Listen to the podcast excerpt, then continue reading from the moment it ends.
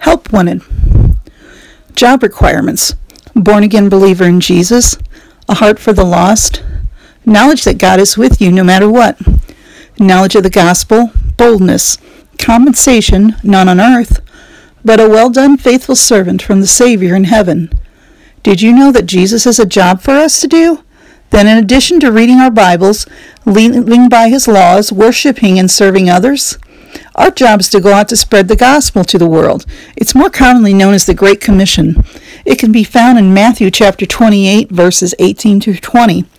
And Jesus came and said to them, All authority on heaven and earth has been given to me. Go therefore and make disciples of all nations, baptizing them in the name of the Father, and of the Son, and of the Holy Spirit, teaching them to observe all that I have commanded you.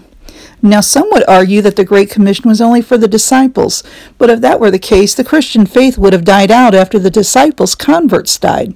Paul said in Romans chapter 10, verses 14, 15, and 17, How then will they call on him whom they have not believed? And how are they done to believe in him of whom they have never heard?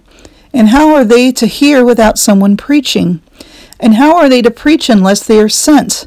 As it is written, How beautiful are the feet of those who preach the good news. So faith comes from hearing, and hearing through the word of Christ. In order for the lost to hear about Jesus, someone has to tell them. Jesus has commanded it. Paul reiterates it. It's up to us to do it. So, how do we tell the lost about Jesus? Some people use tracts. Other people use the way of the master method and are street evangelists. Some people strike up conversations with coworkers and strangers on the bus. But Diane, you say, maybe even whining, I don't want to go to the jungle to evangelize the natives. Not all of us are called to do that. There are other mission fields, and lots of them are close to home. Your own family can be your mission field. When I originally wrote this, my husband was not yet saved, but now he is. My teenage son is saved, but he's a backslider. None of my in laws are born again Christians. You may live in a neighborhood where you're the only Christian. Befriend your neighbors and share the gospel with them.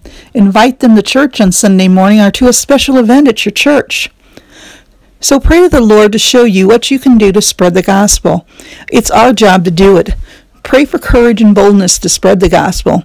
And after you've spread the good news, please a comment on this podcast episode so I can hear about it. I'd love to hear your good news. Thanks for listening. See you next time.